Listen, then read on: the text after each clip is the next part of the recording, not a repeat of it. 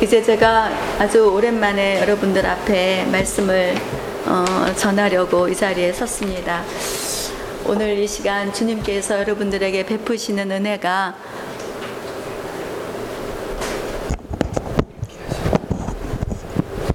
네, 알겠습니다. 우리 오늘 박창규 목사님은 안식일입니다. 아주 복장도 최대한 가볍게 하고 오셨고, 어, 그리고 지난 목요일부터 계속 지금 휴가를 보내고 계시다가 오늘은 세가족으로 오셨습니다.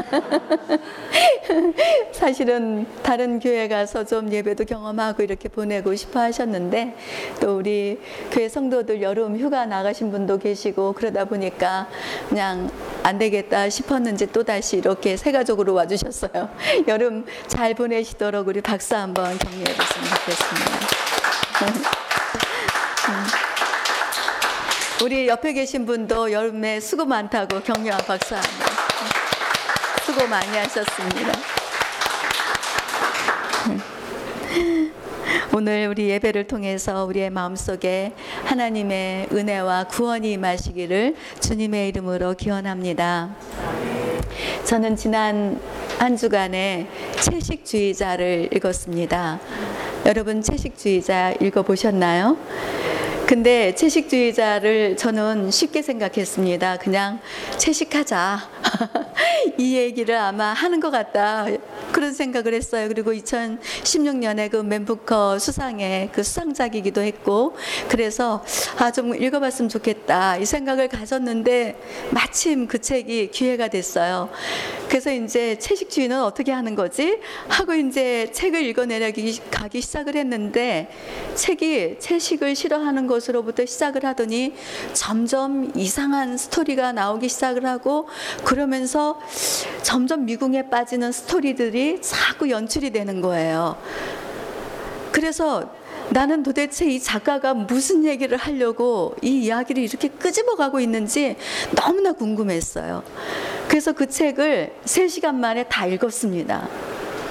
다 읽고 난 후에야 깨달은 것들이 있었는데 그 채식주의자라고 하는 책은 인간 내면의 세계를 끌어올리는 책이었다라고 저는 그렇게 결론을 지었습니다.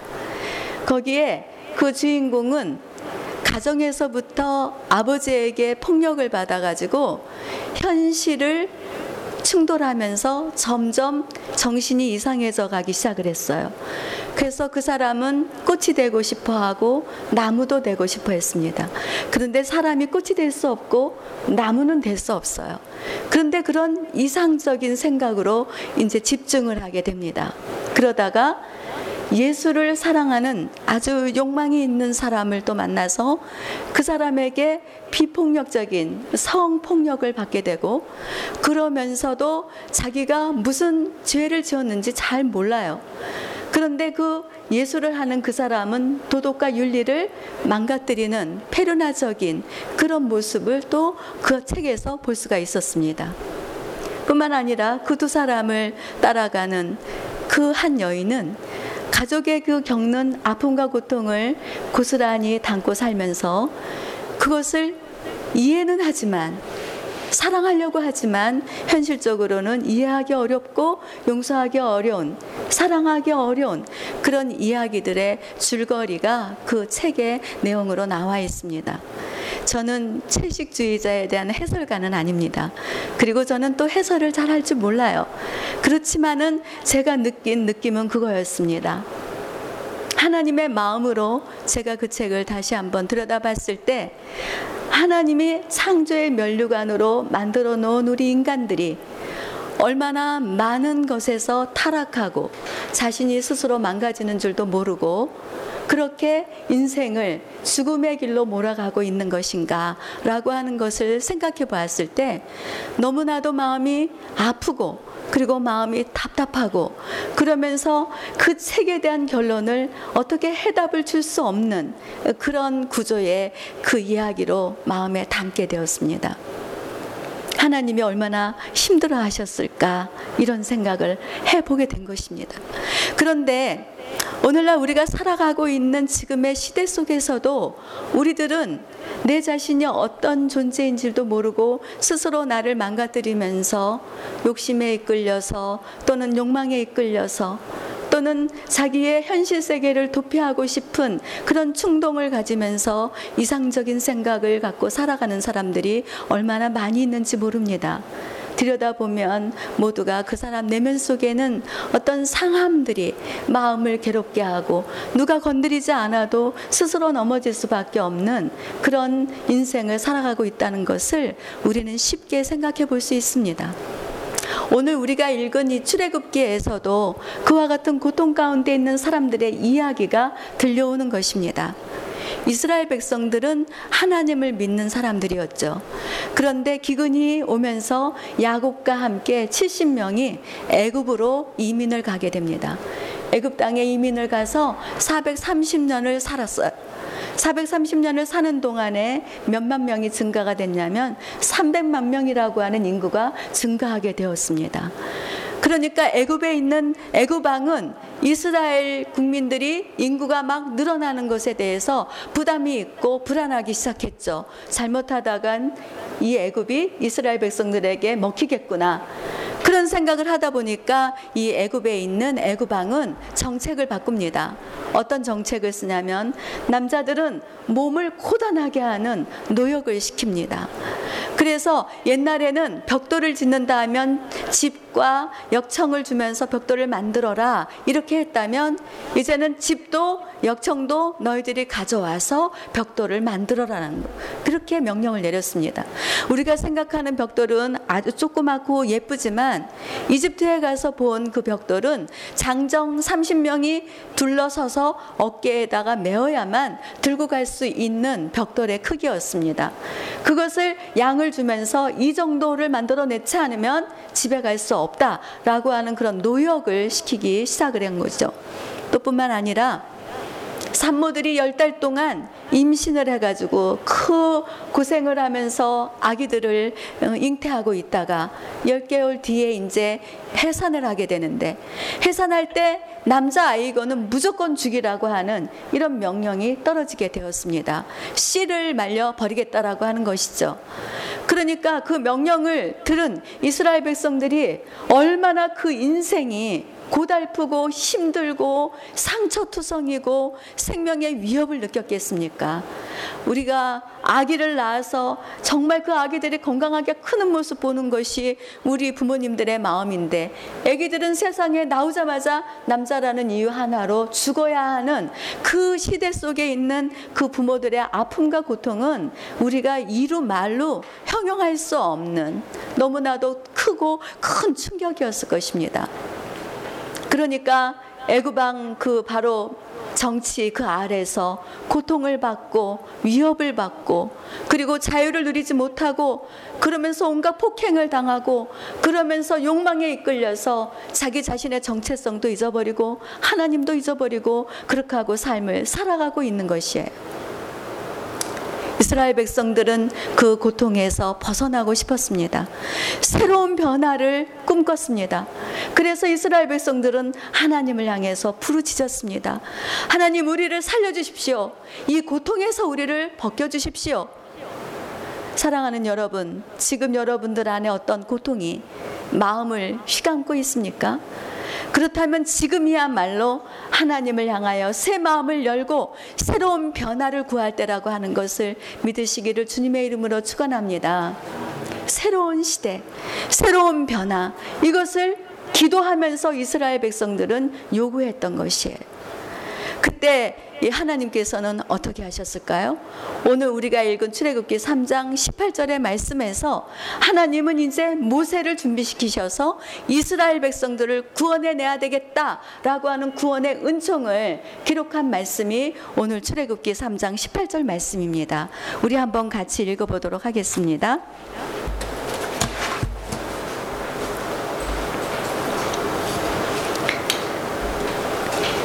함께 읽겠습니다. 시작.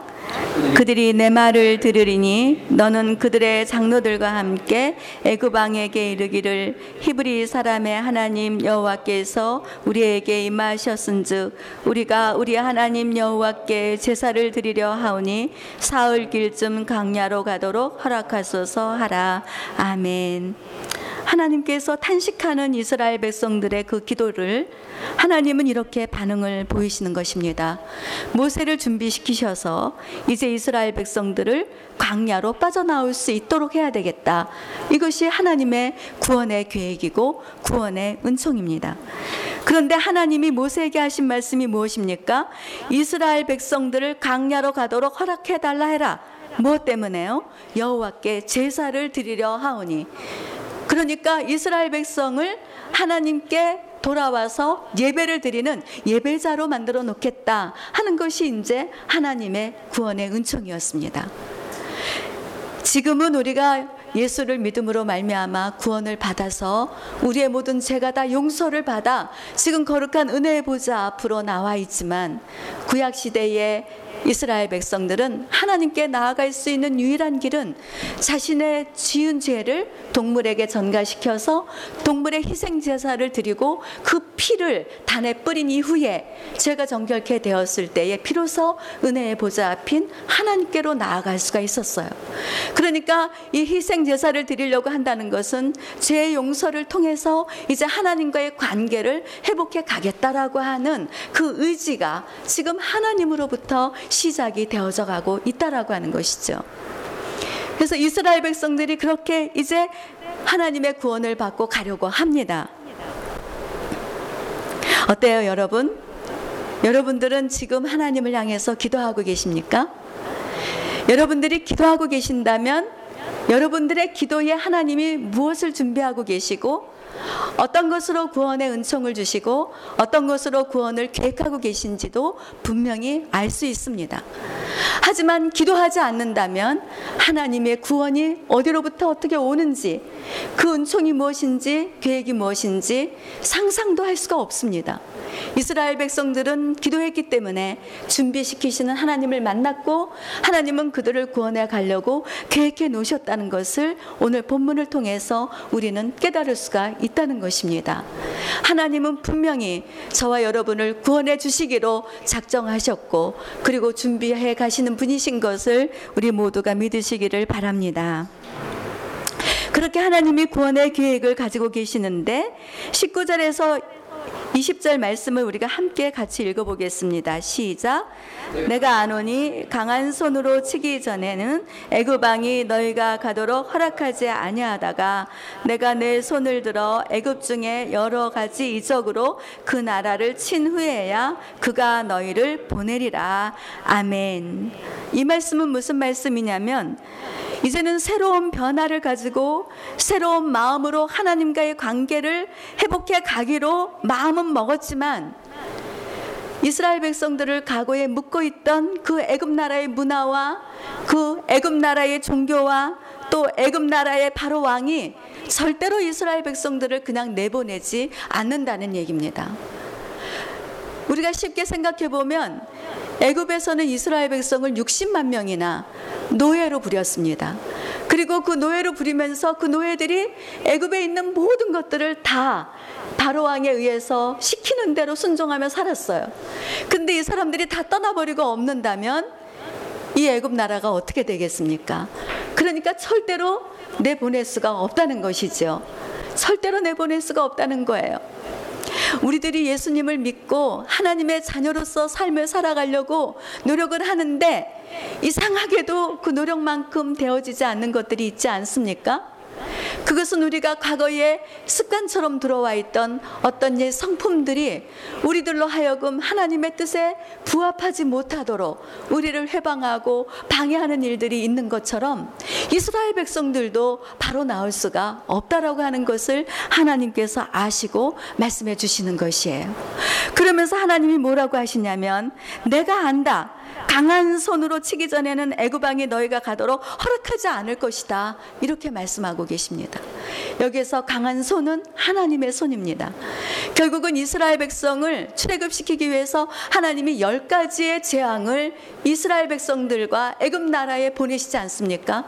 물이 변하여 피가 되고 개구리가 올라오고 티가 변하여 이가 되고 가축의 동물들이 죽음을 갖고 흑암의 권세가 나오고 우레가 번개가 그리고 마지막에는 장자의 죽음까지 하나님께서 그 수많은 이적을 애굽 나라에게 보내었을 때 비로소 애굽 왕이 두 손을 들고 이스라엘 백성들을 내보내는 일들을 하게 됐다라고 하는 것이죠. 여기서 이 열 가지 이적을 보면은 그 동물들의 형상이 있습니다. 동물들의 형상은 그것은 애굽 나라의 신으로 새겨져 있는 형상들이에요. 개구리라든가 이라든가 팔이라든가 이런 것들은 그렇습니다. 그리고 물이 피로 변하고 장자의 죽음 피를 문설주에 바른 그 집마다 내가 너를 넘어가리라 하시면서 구원해 가시는 이 장자의 죽음 이것은 무엇을 의미하냐면 생명에는 피가 있다는 것입니다. 피에는 생명이 있다는 것입니다. 근데 그 피와 생명의 주관을 하시는 분이 누구냐? 그분이 바로 하나님이시라는 것이에요. 그래서 그 사건을 통해서 이스라엘 백성들을 교훈하시고 그리고 마침내는 하나님만이 참 신이시구나. 하나님이 우리의 구원이시구나. 하나님이 우리의 생명이시구나. 그것을 알게 한 후에 홍해 바다를 건너가게 되는 그런 기적의 역사를 하나님께서 나타내 주신 것입니다. 이 열 가지 기적을 보면서 과정을 생각해 보았습니다. 사람들은 언제든지 결론을 중요하게 여기지요. 하지만 하나님이 중요하게 여기는 것은 무엇인가? 그것은 과정이라고 저는 생각합니다. 하나님께서 우리를 인격과 인격으로 만나게 해 주셔서 우리 안에 이미 형성되어 있는 옛 과거의 죄성들을 인격적으로의 만남을 통해서 한 가지 한 가지 양파가 껍질을 벗겨 나가듯이 그렇게 우리를 벗겨 나가시는 구원의 은총을 우리 모두에게 내려주시는 줄로 믿습니다. 사람들은 말합니다. 아, 예수 믿어도 난 변화가 될 수 없어. 난 이 성품은 끝까지 가져갈 거야. 그건 정말 교만한 말이고, 그건 정말 오만한 말입니다. 하나님의 능력, 성령의 능력이 우리 안에 거하시면 우리 속에 있는 내면의 세계를 보게 하십니다. 우리 안에 하나님을 마음에 두기 싫어하는 것, 하나님의 말씀과 기도 앞에 가기 싫어하는 것, 불순종하고 싶어 하는 것, 온갖 불의한 것, 거짓말하고 싶어 하는 것, 속이는 것, 그리고 우리가 폭행하거나 분노하거나 증오하거나 살인하려고 하거나 미워하거나 하는 이런 옛 속에 있는 내 마음에 이미 형성된 성품들에 대해서 성령님은 그냥 놔두시지 않는다 이런 말씀입니다. 성령이 우리 안에 계시면 그것을 한 가지 한 가지 주목해 주셔서 벗겨 나갈 수 있도록 치유해 주시고 회복시켜 주시고 마침내 하나님의 성품에 참여하는 아름다운 거룩한 성도로 우리를 빚어 주신다는 것을 믿으시기 바랍니다. 저는 오늘 이 말씀을 통해서 그렇게 생각했습니다. 애굽은 세상이고 애굽 왕은 나 자신이다 생각했습니다. 세상 속에 살아가는 나는 이미 형성된 내 속성을 가지고 살아가려고 합니다.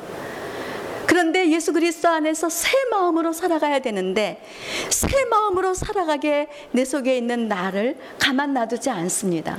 자꾸만 선한 생각은 하지만 악한 길로 갈 때가 있습니다. 그러다 보니 마음이 늘 공허하고 순종하고 살지 않다 보니 마음이 괴롭고 그것을 하늘나라라고 그것을 복음이라고 내 나름대로 생각하고 살아가는 내가 얼마나 무지하고 내가 얼마나 어리석은 백성인가 그것을 한번 생각해 보았습니다. 18세기에 있는 성도들은 이런 노래를 불렀습니다. 주님의 마음을 본받는 자, 그 마음에 평강이 찾아오면 하늘로부터 이길 힘이 하늘로부터 이 말임이라고 이렇게 노래하고 있었습니다. 우리가 이 어두운 마음, 이 악한 생각, 죄성의 쓴뿌리를 가지고 이 땅에서는 천국 생활을 유지해 갈 수도 없습니다. 뿐만 아니라 우리에게 주신 근사를 가지고 하나님의 나라를 이어갈 수가 없습니다.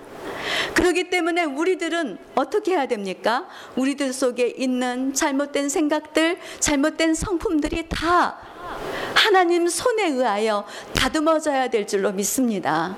그것을 거룩이라고 얘기합니다. 여기서 제가 말하는 거룩은 선한 행실을 하는 거룩을 얘기하는 것이 아니라 여기서 말하는 거룩은 우리가 어떤 존재인가 하는 정체성을 말하는 것입니다. 결국 신의 성품에 참여하는 것, 하나님과 관계를 맺는 것, 이것을 거룩이라고 말합니다. 그런데 죄성이 많은 우리 인간들은 스스로 거룩해질 수 없습니다. 거룩은 절대적으로 하나님 것입니다. 그럼 언제 우리가 거룩해질 수 있을까요? 그것은 하나님이 우리 안에 내가 하나님 안에 거여 있을 때 말씀과 기도로 우리를 거룩해지게 만들어 주실 줄로 믿습니다. 그러므로 우리가 하나님 말씀 안에 거해야 합니다. 우리가 기도의 삶을 살아가야 됩니다. 그래야 하면 하나님께서 우리 속에 있는 옛 성품을 변화시켜 주셔서 우리가 새로운 성품으로 하늘나라를 누리며 살아갈 수 있도록 우리를 도와주실 줄로 믿습니다. 사랑하는 여러분, 저는 오늘 언덕을 넘어서라고 하는 제목으로 여러분들 앞에 소개를 했습니다. 아까 여기서 그림에 보니까 언덕 많습니다. 작은 것부터 중간에서부터 큰 높은 언덕이 있습니다. 여러분 어느 언덕에 올라가고 계십니까? 높은 언덕으로 올라가면 올라갈수록 짐이 가벼워야 올라갈 수 있습니다. 그런데 그 정상에 올라가서 정상에 올라가서 내가 올라온 그 길을 돌아봤을 때 아 해냈구나라고 하는 그 즐거움과 기쁨이 그 정상에서 누릴 수 있는 축복이 있지 않겠습니까? 우리들도 마찬가지입니다. 질성이 변하여 새 사람이 되는 이 과정에는 너무나 힘겹고 고통스러운 것들이 많이 있습니다. 옛것의 쓴뿌리가 쫓겨나가지 않으려고 끝까지 부여잡고 있습니다. 자존심, 자만심, 자기도치, 교만함, 오만함, 자기 성찰 속에서 들어와지는 분노, 증오심, 미움, 시기 다툼, 용서하지 않는 마음 이런 것들이 끝까지 내 속에서 남아서 나를 붙들고 내놓지 않으려고 합니다. 그 무거운 짐을 그 죄짐을 들고 있는 이상 우리는 자유와 생명과 평화와 안식을 상상도 할 수 없습니다. 이것을 벗겨버리기 힘들어도 하나님이 여러분들을 도와주실 것입니다. 하나님이 여러분들을 도와주실 것입니다. 오늘 이 출애굽기에 이스라엘 백성들이 애굽에서 출애굽할 수 있도록 하나님의 주권에 의해서 열 가지 재앙을 통해서 바로 왕이 손들고 너희들 나가라 이렇게 내보낼 수 있을 때까지 하나님이 일하신 것처럼 성령의 능력이 여러분 속에서 역사하여 주실 것입니다.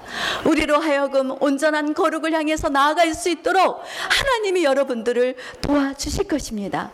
그러므로 좀 힘들고 좀 무겁지만 그 과정 안에 내가 있음을 찬양하면서 언젠간 반드시 나도 하나님의 형상을 회복해서 신의 성품에 참여한 자가 되어 모든 사람들에게 신의 성품에 참여하는 즐거움의 소개자가 되어지고 축복의 통로자가 되어지는 저와 여러분이 되시기를 주님의 이름으로 축원합니다. 저는 개인적으로 베드로를 사랑하고 베드로를 참 좋아합니다. 베드로가 어떤 사람입니까? 예수님의 수제자입니다. 그는 이방인이 아닌 자신의 동족들을 향해서 복음을 전파한 사람입니다. 수많은 기적과 이적을 낳기도 했습니다.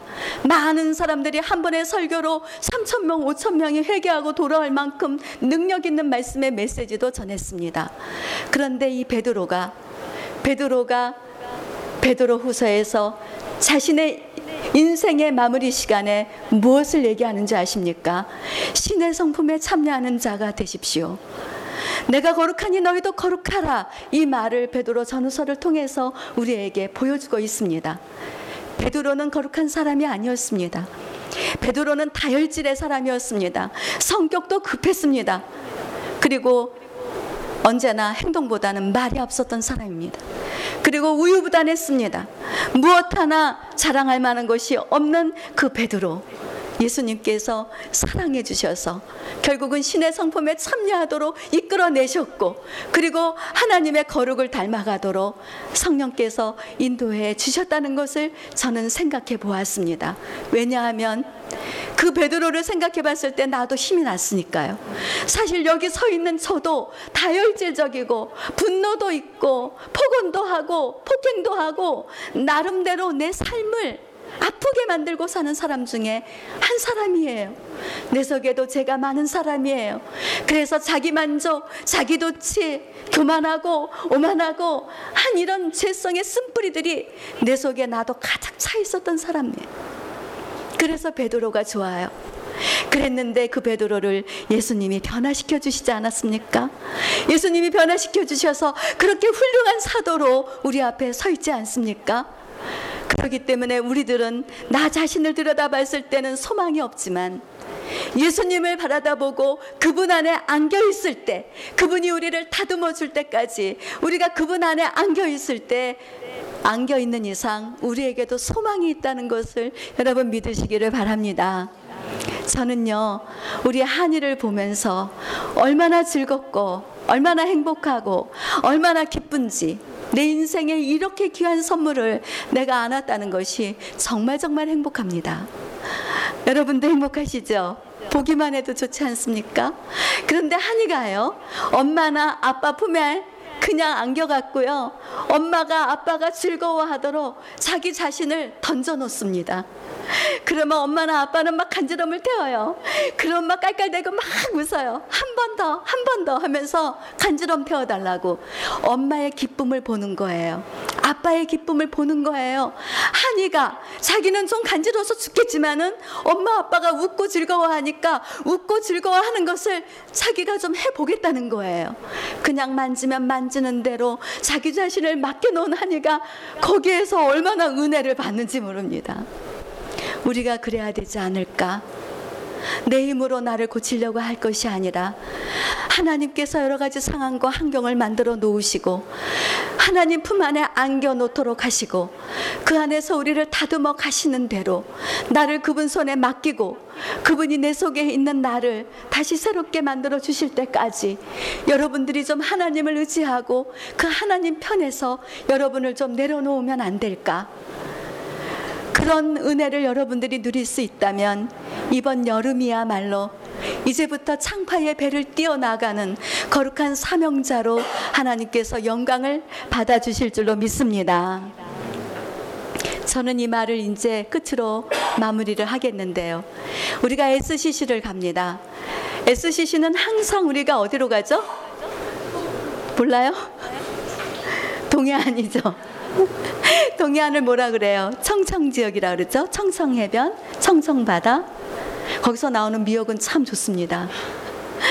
그런데요, 그 바다가 깨끗하고 맑은 물을 우리 앞에 보여주기 위해서 하는 일이 있어요. 그건 뭐냐면 하나님께서 태풍을 내려주시는 대로 또는 벼락을 치면 치는 대로 그 소리들이 바다 깊은 곳으로 들어가서 해일을 일으키면 해일을 일으키는 대로 근데 그 해일이 일어나면 그 바닷속 깊이 가라져 있었던 불순물들이 밖으로 다 토해내는 거예요. 그리고 나서야 비로소 깨끗한 바다를 우리에게 보여주는 거 아니겠습니까? 그 바다를 우리가 보게 될 겁니다. 그렇죠. 바다는 태풍이 오는 걸 두려워하지 않습니다. 바람 부는 거, 해일이 일어나는 거 두려워하지 않습니다. 자연의 섭리 가운데 그대로 맡기고 자기를 하나님께 맡깁니다. 마찬가지로 우리도 그래야 된다고 생각을 합니다. 지금 여러분들이 가장 가슴에 걸려 있는 거, 이렇게 했으면 좋겠는데 이렇게 안 되는 거, 그리고 지금 여러분들 마음속에 아직도 짜증나고 불평하고 원망이 되는 거, 아직도 내 마음속에 다스려지지 않는 거 그것이 있다면 지금이야말로 하나님께서 여러분을 다듬어 주시는 가장 귀한 기회라는 것을 믿으시기를 주의 이름으로 축원합니다. 그래서 변화가 되십시오. 이제까지 있었던 것들에서 이제는 벗어나서 다시 새 마음으로 주님이 원하시는 그 길을 기쁨으로 따라가는 저와 여러분이 되시기를 주님의 이름으로 축원합니다. 기도하겠습니다.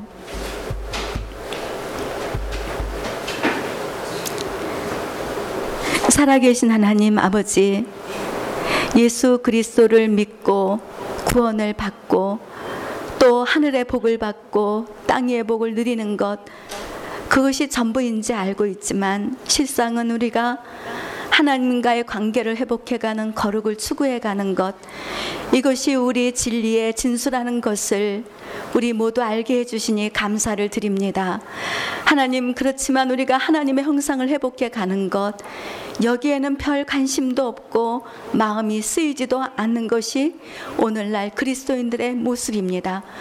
그렇지만 이것을 깨우치면 너는 선한 사역자가 될 것이다라고 하나님이 말씀하셨기에 우리 사랑하는 성도들에게 저도 부족하지만 우리 모두 신의 성품에 참여하는 하나님의 형상을 회복해가는 거룩한 성도가 되기를 주의 말씀에 비추어서 함께 나누었습니다. 사랑하는 주님은 우리의 모든 것들을 다 알고 계신 줄 믿사오니 우리 속에 숨어 있는 사람을 보게 하여 주시옵소서. 그래서 성령의 능력에 우리가 맡기게 하여 주시고 다듬어 주시는 대로 우리 모두가 하나님의 형상을 회복해 가도록 도와주셔서 우리 안에 진정한 하늘나라가 임하는 영광을 보게 하여 주시옵소서. 오늘 우리 예배를 통해서 함께 하신 예수님의 이름으로 기도합니다. 아멘.